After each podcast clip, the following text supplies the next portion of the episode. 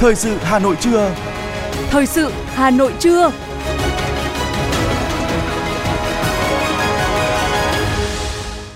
Kính chào quý vị và các bạn. Bây giờ là chương trình thời sự của Đài Phát thanh và Truyền hình Hà Nội. Chương trình trưa nay thứ sáu, ngày 15 tháng 9 có những nội dung chính sau đây. Chủ tịch Quốc hội Vương Đình Huệ khai mạc hội nghị nghị sĩ trẻ toàn cầu lần thứ 9. Bộ Tài chính chỉ đạo bồi thường bảo hiểm trong vụ cháy trung cư mini. Công an thành phố khuyên cáo cảnh giác cuộc gọi kích hoạt hộ định danh điện tử mức 2. Phần tin thế giới có những sự kiện nổi bật. Tổng thống Ukraine Volodymyr Zelensky dự kiến sẽ đến Mỹ. Cảnh báo hầu hết các giới hạn của trái đất đã sang ngưỡng đỏ. Và sau đây là nội dung chi tiết.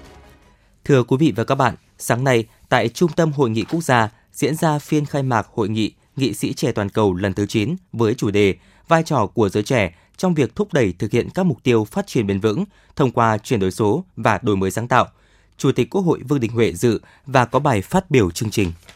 Thưa quý vị và các bạn, tham dự hội nghị toàn cầu lần thứ 9 có hơn 300 nghị sĩ trẻ và đại biểu đến từ hơn 70 nghị viện, thành viên IPU và đại diện của các tổ chức quốc tế. Các đại sứ đại diện cơ quan đại diện ngoại giao nước ngoài và tổ chức quốc tế tại Việt Nam, 124 thành viên nhóm đại biểu Quốc hội trẻ Việt Nam, 20 thanh niên trẻ tiêu biểu của Việt Nam, 20 đại biểu Hội đồng Nhân dân trẻ cấp tỉnh của Việt Nam. Phát biểu khai mạc Hội nghị nghị sĩ trẻ toàn cầu lần thứ 9, Chủ tịch Quốc hội cho rằng với chủ đề vai trò của giới trẻ trong việc thúc đẩy thực hiện các mục tiêu phát triển bền vững thông qua chuyển đổi số và đổi mới sáng tạo và các phiên thảo luận chuyên đề bao gồm chuyển đổi số, đổi mới sáng tạo và khởi nghiệp và thúc đẩy tôn trọng đa dạng văn hóa vì sự phát triển bền vững. Chủ tịch Quốc hội đề nghị các đại biểu tham dự hội nghị trao đổi thảo luận về một số nội dung chủ yếu. Thứ nhất, cần làm gì và làm như thế nào để tuân thủ và bảo đảm luật pháp quốc tế, hiến trương Liên Hợp Quốc là điều kiện then chốt để giữ gìn và vun đắp hòa bình, hợp tác và phát triển bền vững. Thứ hai, vai trò của các nước phát triển, các tổ chức quốc tế, cộng đồng doanh nghiệp và giới trẻ trong giải quyết các vấn đề có tính toàn cầu như chuyển đổi số bền vững và an toàn, chuyển đổi năng lượng công bằng, thích ứng với biến đổi khí hậu và lan tỏa mạnh mẽ khởi nghiệp, đổi mới sáng tạo. Thứ ba, để người dân và doanh nghiệp thực sự là trung tâm của mọi quyết sách trong quá trình phát triển, vừa là mục tiêu, vừa là động lực và là nguồn lực căn bản trong mọi nguồn lực. Chúng ta cần tiếp tục làm gì và làm như thế nào trong việc hoạch định, thực thi pháp luật và tổ chức hành động hướng tới hạnh phúc của người dân. Thứ tư, phát huy giá trị văn hóa và con người trong phát triển bền vững, thúc đẩy tôn trọng sự đa dạng văn hóa trong bối cảnh cuộc cách mạng công nghiệp lần thứ tư, thắt chặt sự hợp tác trong đổi mới phương cách vận hành nền kinh tế, tăng mạnh năng suất lao động, tạo các động lực mới cho tăng trưởng kinh tế, đồng thời giúp các cơ quan nhà nước hoạt động ngày càng minh bạch, hiệu quả hơn trên lộ trình số hóa nhằm thu hẹp khoảng cách phát triển và đảm bảo chủ quyền quốc gia cũng như quyền riêng tư cá nhân trên không gian mạng. Thứ năm, đề nghị IPU nghiên cứu thiết lập mạng lưới các nghị sĩ trẻ toàn cầu về đổi mới sáng tạo để cùng nhau trao đổi và học tập kinh nghiệm lẫn nhau. Chủ tịch Quốc hội tin tưởng mỗi nghị sĩ trẻ đến từ các nghị viện thành viên sẽ phát huy trí tuệ, sức trẻ, sáng tạo, trách nhiệm và lòng nhiệt huyết để đóng góp tích cực cho thành công của hội nghị. Hội nghị nghị sĩ trẻ toàn cầu lần thứ 9 tại phiên khai mạc hội nghị diễn ra trong sáng nay, nhiều nghị sĩ trẻ quốc tế đã đánh giá cao công tác chuẩn bị hội nghị của Việt Nam và tỏ ra rất quan tâm với chủ đề được thảo luận tại hội nghị năm nay. Bà Anna Katayuta, nghị sĩ Rumani, chia sẻ. Đây là lần đầu tiên tôi tới Việt Nam. Thật tuyệt vời, ban tổ chức đã chào đón chúng tôi với sự hiếu khách của mình. Tôi rất vui mừng vì chúng tôi có một hội nghị nhiều ngày ở Việt Nam. Nghị sĩ các nước sẽ cùng đề cập đến những vấn đề rất quan trọng mang tính toàn cầu hiện nay, đó là chuyển đổi số, đổi mới sáng tạo, khởi nghiệp và thúc đẩy tôn trọng đa dạng văn hóa vì sự phát triển bền vững. Thật háo hức khi được nghe về cách để số hóa trở thành công cụ trong sự phát triển của thế hệ trẻ và chuẩn bị cho thế hệ tương lai.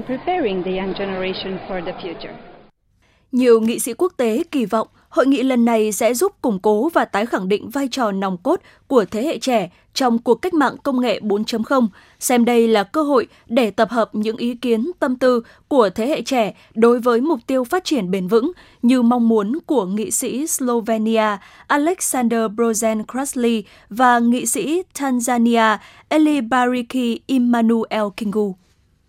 I hope Tôi hy vọng được lắng nghe những chia sẻ quan điểm của nhiều nước. uh, Hội nghị này quy tụ nhiều đại biểu trẻ ở nhiều quốc gia. Chúng tôi kỳ vọng vào những cuộc tranh luận thú vị.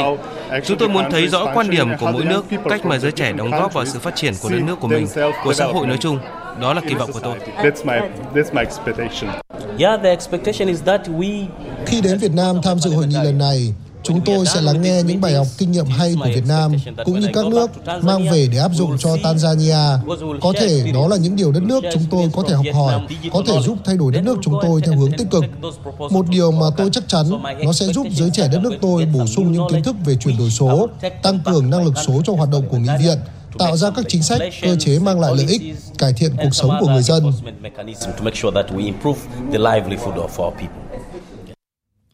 Ngay sau phiên khai mạc đã diễn ra phiên thảo luận chuyên đề 1, chuyển đổi số và phiên thảo luận chuyên đề 2, đổi mới sáng tạo và khởi nghiệp. Những thông tin về hội nghị sẽ được chúng tôi tiếp tục phản ánh trong các chương trình thời sự tiếp theo trong ngày.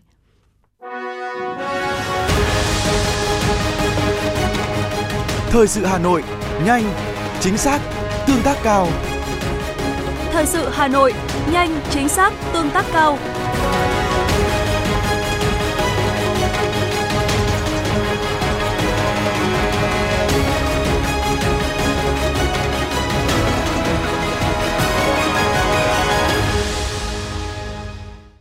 Những thông tin cập nhật liên quan đến vụ cháy trung cư mini tại quận Thanh Xuân sẽ tiếp nối chương trình. Thưa quý vị, Chủ tịch Ủy ban nhân dân thành phố Hà Nội Trần Dĩ Thanh yêu cầu giám đốc, thủ trưởng các sở ban ngành, đoàn thể, cơ quan đơn vị thuộc thành phố, Chủ tịch Ủy ban nhân dân các quận huyện thị xã chỉ đạo các đơn vị chức năng tạm dừng tổ chức các hoạt động, sự kiện văn hóa, thể thao, vui chơi giải trí do thành phố, các đơn vị thuộc thành phố, quận huyện thị xã, xã phường thị trấn tổ chức từ ngày 14 đến hết ngày 17 tháng 9 Ngoài ra, vào hồi 8 giờ ngày 18 tháng 9 thứ hai, các cơ quan đơn vị đồng loạt tổ chức dành một phút mặc niệm các nạn nhân đã tử vong trong vụ cháy. Theo thông tin từ Bộ Tài chính tối qua, Phó Cục trưởng Cục Quản lý Giám sát Bảo hiểm Bộ Tài chính, ông Nguyễn Quang Huyền đã ký công văn gửi Hiệp hội Bảo hiểm Việt Nam, doanh nghiệp bảo hiểm về việc báo cáo tình hình thiệt hại và bồi thường bảo hiểm trong vụ cháy trung cư tại số nhà 37 ngách 29 trên 70 phố Khương Hạ, phường Khương Đình, quận Thanh Xuân, Hà Nội xảy ra vào đêm ngày 12 tháng 9 đã gây thiệt hại nặng nề về người và tài sản. Nhằm nhanh chóng khắc phục thiệt hại trên, Cục Quản lý Giám sát Bảo hiểm đề nghị các doanh nghiệp bảo hiểm chủ động phối hợp với các cơ quan liên quan và tổ chức cá nhân tham gia bảo hiểm do vụ cháy gây ra để đánh giá mức độ thiệt hại, xác định phạm vi bồi thường, trả tiền bảo hiểm và thực hiện các thủ tục giải quyết bồi thường, trả tiền bảo hiểm nhanh chóng, kịp thời, đầy đủ cho người tham gia bảo hiểm theo thỏa thuận tại hợp đồng bảo hiểm và quy định pháp luật – Hiệp hội Bảo hiểm Việt Nam phối hợp với doanh nghiệp bảo hiểm tổ chức thực hiện hỗ trợ nhân đạo theo quy chế nội bộ và quy định pháp luật có liên quan. Các đơn vị trên phải có báo cáo gửi về Cục Quản lý, Giám sát Bảo hiểm trước ngày 19 tháng 9 góp phần chia sẻ nỗi đau với các gia đình có nạn nhân bị thương, bị tử vong trong vụ cháy ở quận Thanh Xuân. Các cấp hội chữ thập đỏ thành phố Hà Nội có sự động viên hỗ trợ kịp thời. Hôm qua, lãnh đạo Hội chữ thập đỏ thành phố Hà Nội trực tiếp đến thăm hỏi, động viên nạn nhân bị thương đang điều trị tại một số bệnh viện trên địa bàn thành phố. Ở cơ sở, Hội chữ thập đỏ cũng chủ động triển khai các phương án hỗ trợ. Trong đó, Hội chữ thập đỏ quận Thanh Xuân phân công cán bộ, hội viên phối hợp với các nhà hảo tâm trực tiếp trợ giúp nhiều mặt đối với các gia đình bị nạn. Tại huyện Quốc Oai, Hội chữ thập đỏ huyện cùng với đoàn cán bộ của huyện ủy, ủy ban nhân dân huyện Ủy ban Mặt trận Tổ quốc huyện Quốc Oai và các cơ quan đoàn thể chức năng của huyện và xã Yên Sơn đã đến thăm hỏi, động viên và hỗ trợ gia đình thượng tá Đỗ Trọng Thành cùng hai con bị tử vong trong vụ cháy trung cư mini nguyên quán của nạn nhân ở xã Yên Sơn. Nguồn hỗ trợ cho gia đình nạn nhân đến thời điểm này là hơn 110 triệu đồng. Tại huyện Gia Lâm, Hội chữ thập đỏ huyện hỗ trợ nạn nhân trong vụ cháy với số tiền 50 triệu đồng. Ủy ban Mặt trận Tổ quốc huyện hỗ trợ 50 triệu đồng. Chiều qua, số tiền 100 triệu đồng đã được huyện Gia Lâm trao cho các đơn vị chức năng quận Thanh Xuân để hỗ trợ người dân bị thiệt hại trong vụ cháy. Các hoạt động hỗ trợ nạn nhân và gia đình trong vụ cháy trung cư mini tiếp tục được các cấp hội chữ thập đỏ thành phố Hà Nội thực hiện trong những ngày tới. Tối qua, nhiều quận huyện trên địa bàn thành phố đồng loạt tổ chức diễn tập chữa cháy. Theo tổng hợp của phóng viên Đài Phát thanh Truyền hình Hà Nội, Công an quận Bắc Từ Liêm, Hà Nội cùng Ủy ban Nhân dân Công an 13 phường trên địa bàn tổ chức diễn tập phương án chữa cháy và cứu nạn cứu hộ. Thượng tá Đỗ Anh Quyến, Phó trưởng Công an quận Bắc Từ Liêm cho biết, đến thời điểm hiện tại, toàn quận đã thành lập được 118 tổ liên gia an toàn phòng cháy chữa cháy và 336 điểm chữa cháy công cộng. Kết hợp với nội dung diễn tập, Công an quận Bắc Từ Liêm tổ chức tuyên truyền, phổ biến cho người dân các kiến thức về phòng cháy trong hộ gia đình, kiến thức về thoát nạn trong đám cháy, biện pháp chữa cháy cơ bản, hướng dẫn sử dụng các phương tiện phòng cháy chữa cháy như bình chữa cháy sách tay, mặt nạ lọc độc, đồng thời Công an quận Bắc Từ Liêm tổ chức tặng hàng trăm bình chữa cháy sách tay cho đại diện người dân trên địa bàn.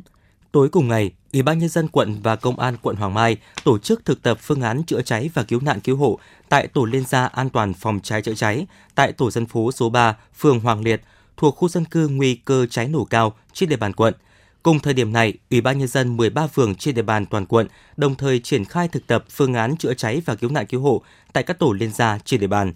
Phó Chủ tịch Ủy ban nhân dân quận Hoàng Mai Đỗ Thanh Tùng cho biết, quận Hoàng Mai có dân số đông nhất thành phố Hà Nội với số lượng hộ gia đình kết hợp sản xuất kinh doanh lớn là 5.659 hộ và hơn 500 ngõ nhỏ hẹp dài trên 50 mét. Xe chữa cháy không thể tiếp cận được. Vì vậy, công tác phòng cháy chữa cháy và cứu nạn cứu hộ đối với các hộ gia đình, hộ gia đình kết hợp sản xuất kinh doanh trên địa bàn quận luôn được quận ủy, Hội đồng nhân dân, Ủy ban nhân dân quận Hoàng Mai quan tâm. Hiện nay, trên địa bàn quận Hoàng Mai đã thành lập 699 tổ liên gia an toàn phòng cháy chữa cháy và lắp đặt 1.146 điểm chữa cháy công cộng để đưa vào hoạt động. Cũng trong tối qua, Ủy ban nhân dân và Công an quận Long Biên tổ chức diễn tập phương án phòng cháy chữa cháy và cứu nạn cứu hộ tại tổ liên gia an toàn phòng cháy chữa cháy phường Phúc Lợi. Ông Nguyễn Mạnh Trình, Phó Chủ tịch Ủy ban Nhân dân quận Long Biên cho biết, hiện phường Phúc Lợi có 17 tổ dân phố, 62 tổ liên gia an toàn phòng cháy chữa cháy và 80 điểm chữa cháy công cộng. Đây là địa bàn đã trang bị đạt 3.300 bình chữa cháy trên 4.000 hộ dân, con số cao nhất quận Long Biên và thành phố Hà Nội – Phó Chủ tịch Ủy ban Nhân dân quận lưu ý 62 tổ liên gia an toàn phòng cháy chữa cháy sẽ tương đương với 62 phương án phòng cháy chữa cháy, công tác phòng cháy chữa cháy và cứu nạn cứu hộ ở phường Phúc Lợi đang dẫn đầu về thực chất nên cần trao đổi kinh nghiệm với các phường khác. Thời gian tới, quận Long Biên tiếp tục đầu tư họng nước, máy bơm, trang thiết bị phòng cháy chữa cháy và cứu nạn cứu hộ cũng như nâng cấp các đội phòng cháy chữa cháy cấp cơ sở. Thưa quý vị và các bạn, Trận hỏa hoạn tại quận Thanh Xuân không chỉ gây mất mát to lớn về tài sản mà cả tính mạng con người. Chia sẻ với những người dân sinh sống tại đây, Hội Chữ thập đỏ thành phố Hà Nội kêu gọi nhân dân cùng tham gia ủng hộ nhằm giúp các nạn nhân, người thân vượt qua giai đoạn khó khăn.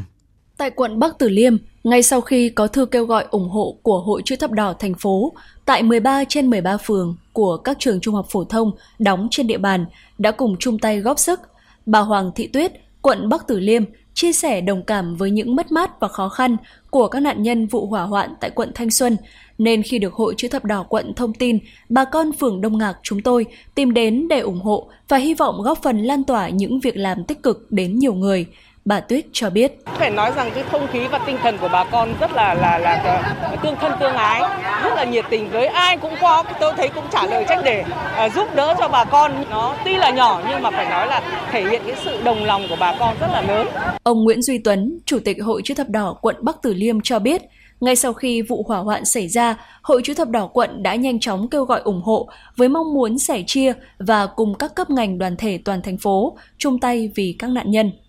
để uh, trợ giúp các uh, nạn nhân uh, bị uh, hỏa hoạn uh, tại chung cư mini uh, quận Thanh Xuân. Thì uh, đối với uh, hội chữ đỏ quận Bắc Từ Liêm uh, chúng tôi thì uh, đã ra lời kêu gọi uh, mong muốn uh, những uh, cán bộ hội viên thanh thiếu niên tình nguyện viên uh, và các nhà hảo tâm các uh, mạnh thường quân trong và ngoài địa bàn uh, quan tâm uh, ủng hộ. À, để à, chung tay với tổ chức hội à, giúp đỡ các gia đình người bị nạn bởi hỏa hoạn tại và với cái sự sẻ chia tương thân tương ái để giúp các hộ dân gia đình vượt qua khó khăn, ổn định cuộc sống gần như có mặt tại trung cư xảy ra vụ cháy cả ngày lẫn đêm suốt gần 3 ngày qua, bà Nguyễn Thị Thu Hường, Tri hội chữ thập đỏ khu dân cư số 8 phường Khương Đình cho biết, bà cùng một số cán bộ và người dân túc trực để có thể ngay lập tức giúp đỡ những người bị nạn, không chỉ về mặt thông tin và còn trợ giúp nhà ở và các điều kiện sống khác. Có coi như là điểm mà cần hỗ trợ thì bọn tôi lấy thông tin để nắm bắt tình hình xem là mọi người đã cần gì. Có nghĩa là người nhà à, muốn tìm người thì bọn tớ sẽ đăng đến đây nếu mà biết là ở địa điểm nào thì bọn tớ đưa à, gọi thông tin nhắn cho để để à, biết ấy Hoặc là những cái bạn nào mà đang ở đây mà đang cần hỗ trợ trong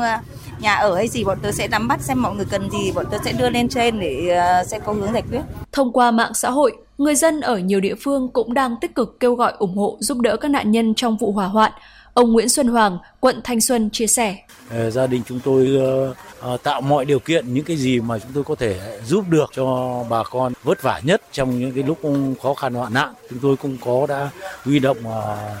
rất nhiều bà con anh em hảo tâm đã mang toàn bộ những cái vật tư như thiết yếu như quần áo sách vở đồ ăn để à, những ai có thể trong cái lúc khó khăn uh, là chúng ta có cái đồ dùng như chúng tôi uh, sắp xếp thu dọn lại cho những gia đình mà hiện nay không có chỗ ở thì có thể ở tạm trong một thời gian để ổn định uh, cuộc sống Chung tay vì các nạn nhân vụ hỏa hoạn đang trở thành nhiệm vụ nóng của Hội chữ thập đỏ các cấp thành phố Hà Nội. Thông qua hoạt động chung tay này, Hội chữ thập đỏ thành phố mong muốn góp phần lan tỏa tinh thần chia sẻ, chung tay của toàn xã hội để hỗ trợ những nạn nhân và gia đình tiếp tục cuộc sống phía trước. Thưa quý vị và các bạn, chung cư mini đang được nhiều người có thu nhập thấp lựa chọn vì giá thành rẻ và gần các khu trung tâm. Tuy nhiên, bên cạnh những ưu điểm trên, chung cư mini cũng tiềm ẩn nhiều nguy cơ gây mất an toàn phòng cháy và chữa cháy. Phản ánh của phóng viên Ngọc Ánh.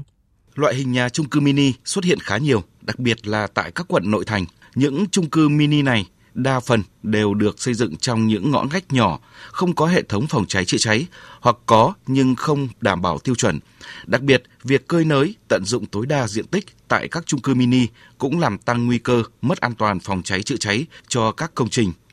Khi mà phần diện tích xây dựng tăng thêm đã làm thay đổi thiết kế của công trình, thu hẹp và thậm chí là chiếm mất lối thoát hiểm.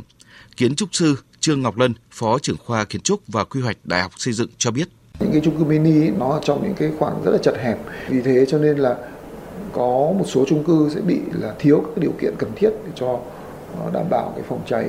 Ờ, và thực tế là hiện nay là rất nhiều chung cư mini là không uh, được cấp sổ đỏ hay là uh, vướng về vấn đề pháp lý chủ yếu là do vấn đề không đáp ứng được cái yêu cầu về phòng cháy. Ví dụ như là những cái khoảng không xung quanh công trình uh, hay là cái việc ví dụ như là mở cửa sổ đối diện với các cái công trình khác hoặc là danh giới khu đất mà nó không đảm bảo khoảng cách để có thể mở được cái cửa như vậy theo yêu cầu phòng cháy hoặc là thiếu những cái phương tiện mà thoát hiểm ví dụ như là các cầu thang à, chống nhiễm khói và đạt chuẩn về cả số lượng lẫn chất lượng. Theo thượng tá Đỗ Anh Quyến, phó trưởng công an quận Bắc Từ Liêm, ngôi nhà khi xin phép xây dựng thì chỉ thiết kế cho một gia đình sử dụng, nhưng sau đó thực tế lại chuyển sang mục đích cho thuê với số lượng nhiều người ở, cùng chung sinh hoạt, tất yếu tiềm ẩn nguy cơ cháy nổ cao. Hệ thống điện trong ngôi nhà khó đáp ứng được nhu cầu của đông người sinh hoạt. Do đó, tần suất quá tải của dây dẫn trong thời gian dài có thể dẫn đến chập cháy. Thượng tá Đỗ Anh Quyến cho biết. Do cái, cái điều kiện kinh tế khó khăn của người dân thì cũng không có điều kiện để mà ở những cái chỗ mà đàng hoàng và đúng theo quy định của pháp luật. Do đó là họ thuê hoặc họ mua những cái, cái căn đó để ở. Và những cái căn đó thì trên thực tế là chúng ta thì gọi là chung cư mini nhưng mà thực tế quy định pháp luật thì chưa có một cái quy định nào về gọi đấy là chung cư. Mà thực tế là người dân thì tự xây lên xây lên xong họ cho thuê hoặc là họ bán. Bán thì trong cái điều kiện vừa là chật hẹp không đúng các cái tiêu chuẩn quy định của nhà nước về đầu tư xây dựng cũng như là về các cái tiêu chuẩn về công tác phòng cháy cháy. Do đó là cái tiềm ẩn nguy cơ của những khu vực này là rất là lớn. Tiềm ẩn nguy cơ gây mất an toàn phòng cháy nổ là vậy. Tuy nhiên, nhiều người dân sống tại các khu trung cư mini vẫn tỏ ra thờ ơ đối với công tác phòng cháy chữa cháy. Khi được hỏi về một số kỹ năng cơ bản trong việc ứng phó khi có cháy nổ xảy ra hay cách sử dụng bình chữa cháy, nhiều người đều lắc đầu tỏ vẻ không biết Chính điều này đã gây khó khăn cho lực lượng phòng cháy chữa cháy và các cơ quan chức năng khi thực hiện nhiệm vụ, dẫn đến rủi ro lớn ngay cả với những đám cháy thông thường như vụ cháy vừa xảy ra ở địa bàn phường Khương Đình, quận Thanh Xuân. Theo thông tin của Ủy ban Nhân dân quận Thanh Xuân, trên địa bàn quận hiện có 108 tòa nhà trung cư đã đưa vào sử dụng, bao gồm 83 tòa trung cư thương mại, 24 trung cư tái định cư, một trung cư nhà ở xã hội, chưa bao gồm 219 tòa nhà chung cư cũ. Đặc điểm, phường Khương Đình có nhiều nhà trọ.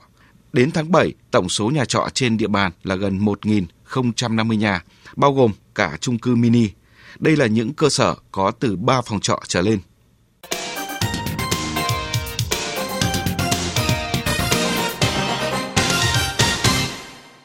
Chương trình thời sự sẽ được tiếp tục với những thông tin kinh tế. Thưa quý vị và các bạn, sáng nay công ty đấu giá hợp danh Việt Nam sẽ tổ chức lại phiên đấu giá biển số ô tô. Trong buổi sáng sẽ đấu giá hai biển số ngũ quý năm, còn buổi chiều sẽ đấu giá 9 biển số siêu đẹp khác. Theo công ty đấu giá hợp danh Việt Nam, người dân sẽ tham gia đấu giá tại trang thông tin đấu giá trực tuyến của công ty đấu giá hợp danh Việt Nam https 2 2 vpa com vn giải đáp thắc mắc về việc người dân có được tiếp tục đặt cọc và tham gia đấu giá đối với 11 biển số ô tô siêu đẹp chưa tổ chức đấu giá được vào ngày 22 tháng 8. Công ty đấu giá hợp danh Việt Nam cho biết hiện đã hết thời hạn nộp tiền đặt trước nên không phát sinh thêm khách hàng đăng ký tham gia. Từ ngày 14 tháng 9, hai ngân hàng quốc doanh Agribank và Vietcombank tiếp tục điều chỉnh giảm lãi suất huy động với mức giảm từ 0,2 đến 0,3 điểm phần trăm ở nhiều kỳ hạn. Không chỉ các ngân hàng lớn, một số nhà băng tư nhân cũng tiếp tục giảm lãi suất huy động. Giới chuyên gia cho rằng trong bối cảnh lãi suất hạ thấp, nhà đầu tư có xu hướng đa dạng danh mục đầu tư để gia tăng tài sản, nâng cao hiệu quả sinh lời. Tuy nhiên, đây cũng là thời điểm cần cẩn trọng và thông thái khi đưa ra quyết định đầu tư, không nên bỏ trứng vào một giỏ. Chiều qua, Hiệp hội Du lịch Việt Nam, Câu lạc bộ Du lịch MICE, Du lịch Hội nghị Hội thảo tổ chức chương trình MICE Expo 2023 và tọa đàm Du lịch MICE cơ hội và thách thức. Theo Hiệp hội Du lịch Việt Nam, du lịch MICE là loại hình du lịch rất phổ biến trên thế giới. Tại Đông Nam Á, Singapore là nước đi đầu về loại hình du lịch này, còn ở Việt Nam dù vẫn còn khá mới, nhưng du lịch MICE đang được chú trọng và có nhiều tiềm năng phát triển. Nhiều công ty du lịch đã khai thác loại hình du lịch này và đạt được kết quả khả quan. Tiếp tục phát triển du lịch MICE là tiếp tục chiến lược của du lịch Việt Nam, đặc biệt sau đại dịch COVID-19. Tại chương trình tọa đàm, ông Nguyễn Anh Tuấn, Viện trưởng Viện Nghiên cứu Phát triển Du lịch Việt Nam cho biết, Việt Nam sớm có định hướng phát triển du lịch MICE. Trước tiên là quy hoạch, kế hoạch phát triển loại hình du lịch này, tiếp đó là đào tạo, chất lượng nguồn nhân lực. Đại diện các doanh nghiệp lữ hành cũng cho rằng cái thiếu nhất với những người làm nghề là thông tin thị trường trọng điểm và các thị trường mục tiêu. Hiện nay các doanh nghiệp du lịch đang làm theo kinh nghiệm, thói quen nên chưa tạo được sự cạnh tranh. Hiện nay, lực lượng công an xã phường thị trấn ở nhiều địa phương đang tiến hành vận động người dân làm định danh điện tử mức độ 2 trên phạm vi toàn quốc. Nắm bắt thông tin này, một số đối tượng xấu có ý đồ bất chính đã lợi dụng gọi cho người dân. Những người này tự xưng là công an, mời người dân làm định danh. Tuy nhiên, các đối tượng hướng dẫn người dân cài đặt các app lại trên điện thoại nhằm khai thác thông tin bảo mật của công dân.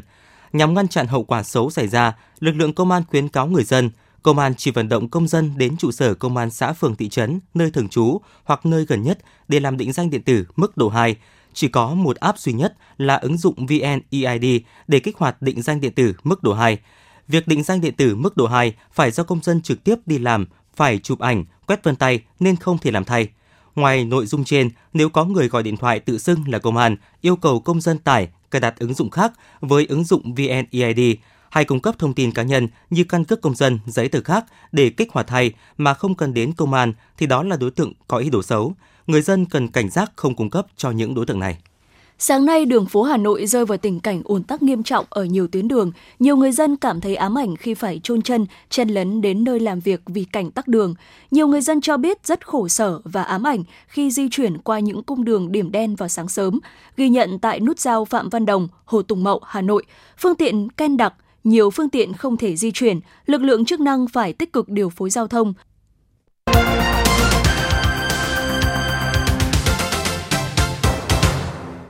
Xin được chuyển sang phần tin thế giới. Thưa quý vị, Tổng thống Ukraine Volodymyr Zelensky dự kiến sẽ đến Mỹ và có mặt tại đồi Capitol cũng như Nhà Trắng vào tuần tới trong khuôn khổ cuộc họp của Đại hội đồng Liên Hợp Quốc. Chuyến thăm của ông Zelensky diễn ra khi Quốc hội Mỹ đang tranh luận về việc cung cấp tới 21 tỷ đô la Mỹ viện trợ quân sự và nhân đạo cho Ukraine trong bối cảnh cuộc chiến vẫn đang leo thang.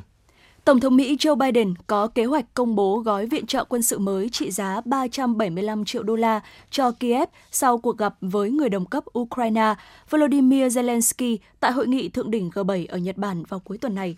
Theo hãng thông tấn TASS, Bộ Ngoại giao Nga thông báo trục xuất hai nhân viên của Đại sứ quán Mỹ tại Moscow mà Nga cho là đã thực hiện các hành vi bất hợp pháp khi liên lạc với một công dân Nga bị cáo buộc hợp tác bí mật với nước ngoài. Bộ Ngoại giao Nga yêu cầu hai nhà ngoại giao của Mỹ phải rời Nga trong vòng 7 ngày. Liên minh châu Âu EU đã dỡ bỏ trừng phạt đối với ba doanh nhân Nga, những người trước đó bị đưa vào danh sách đen vì vai trò của họ trong chiến dịch quân sự đặc biệt của Nga ở Ukraine. Việc dỡ bỏ trừng phạt ba doanh nhân trên diễn ra khi EU phải đối mặt với hàng loạt thách thức pháp lý từ các nhà tài phiệt Nga khi họ khi đưa họ vào danh sách đen. Cơ quan Phát triển Quốc tế Mỹ và Bộ Ngoại giao Na Uy thông báo sẽ chủ trì vào ngày 18 tháng 9 Diễn đàn Kinh tế Thế giới về thu hẹp khoảng cách, tài trợ cho tăng trưởng nông nghiệp của châu Phi. Tổng thống Luis Abinader tuyên bố Cộng hòa Dominica sẽ đóng cửa toàn bộ biên giới với nước láng giềng Haiti vào cuối tuần này trong bối cảnh xung đột về việc xây dựng một con kênh từ một con sông chung giữa hai nước ngày càng trở nên tồi tệ. Hai con đập gần thành phố Derna của Libya bị vỡ vào sáng sớm ngày 11 tháng 9 dưới áp lực từ lượng nước khổng lồ sau cơn bão Daniel, gây ra thảm họa lũ lụt chưa từng có tại đất nước Bắc Phi này. Quá trình tìm kiếm và xử lý các thi thể những người thiệt mạng trong trận lũ vẫn đang được tiến hành. Theo tổ chức Trăng lưỡi liềm đỏ tại Libya, hơn 11.300 người đã được xác định là thiệt mạng trong thảm họa.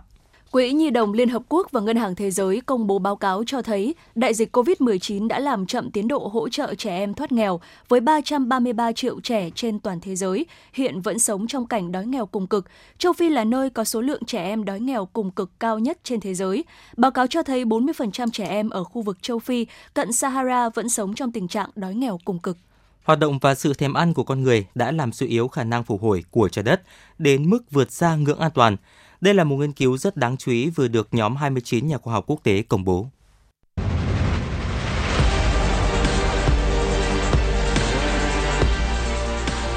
Bản tin thể thao Bản tin thể thao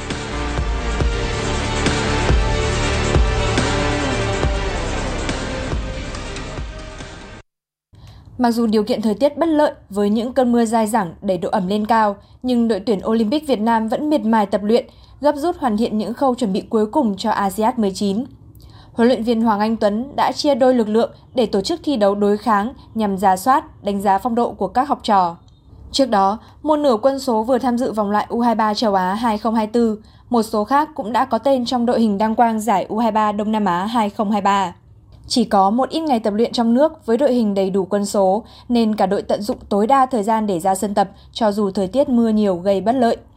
Chiều nay, cả đội sẽ có buổi tập cuối cùng tại sân Trung tâm Đào tạo bóng đá trẻ Việt Nam trước khi chính thức công bố danh sách 22 cầu thủ cho chuyến hành quân tới Hàng Châu, Trung Quốc. Đoàn thể thao Việt Nam đang chuẩn bị tối đa về chuyên môn hướng tới cuộc tranh tài tại ASEAN 19. Tại sân chơi hàng đầu châu lục sắp tới, người hâm mộ nước nhà sẽ được chứng kiến rất nhiều những gương mặt trẻ lần đầu tham dự nhưng đã sớm thể hiện được tài năng của mình. Người ít tuổi nhất đoàn thể thao Việt Nam tại ASEAN 19 phải nhắc đến kình ngư 14 tuổi Nguyễn Thúy Hiền. Đây là lần đầu tiên tham dự kỳ đại hội thể thao của châu lục. Nhưng cô gái trẻ này cũng đã kịp thời dắt túi một tấm huy chương đồng SEA Games 32 trước đó. Hai gương mặt trẻ khác cũng rất được kỳ vọng là golfer Lê Khánh Hưng, Lê Trúc An 15 tuổi và tay trèo Hồ Thị Duy của đội tuyển rowing. Với nội dung đua đơn nữ, Bên cạnh đó, đoàn thể thao Việt Nam cũng có rất nhiều những gương mặt trẻ tài năng chưa bước qua tuổi 18 như tay vợt Sophia Trần Thị Ngọc Nhi, kình ngư Nguyễn Quang Tuấn, cung thủ vòng Phương Thảo và Hoàng Phương Thảo. Đây sẽ là cơ hội tốt để những gương mặt trẻ của đội tuyển Việt Nam tỏa sáng, tích lũy thêm cho mình nhiều kinh nghiệm trong lần cọ sát tại đấu trường châu lục sắp tới. Với những thay đổi trên bảng xếp hạng ATP và WTA, Novak Djokovic đã khẳng định vị thế của tay vợt xuất sắc nhất thế giới trong năm 2023. Chức vô địch tại Mỹ mở rộng đã đưa tay vợt người Serbia trở lại vị trí số 1 thế giới, nối dài kỷ lục 390 tuần đứng đầu bảng xếp hạng của Anh.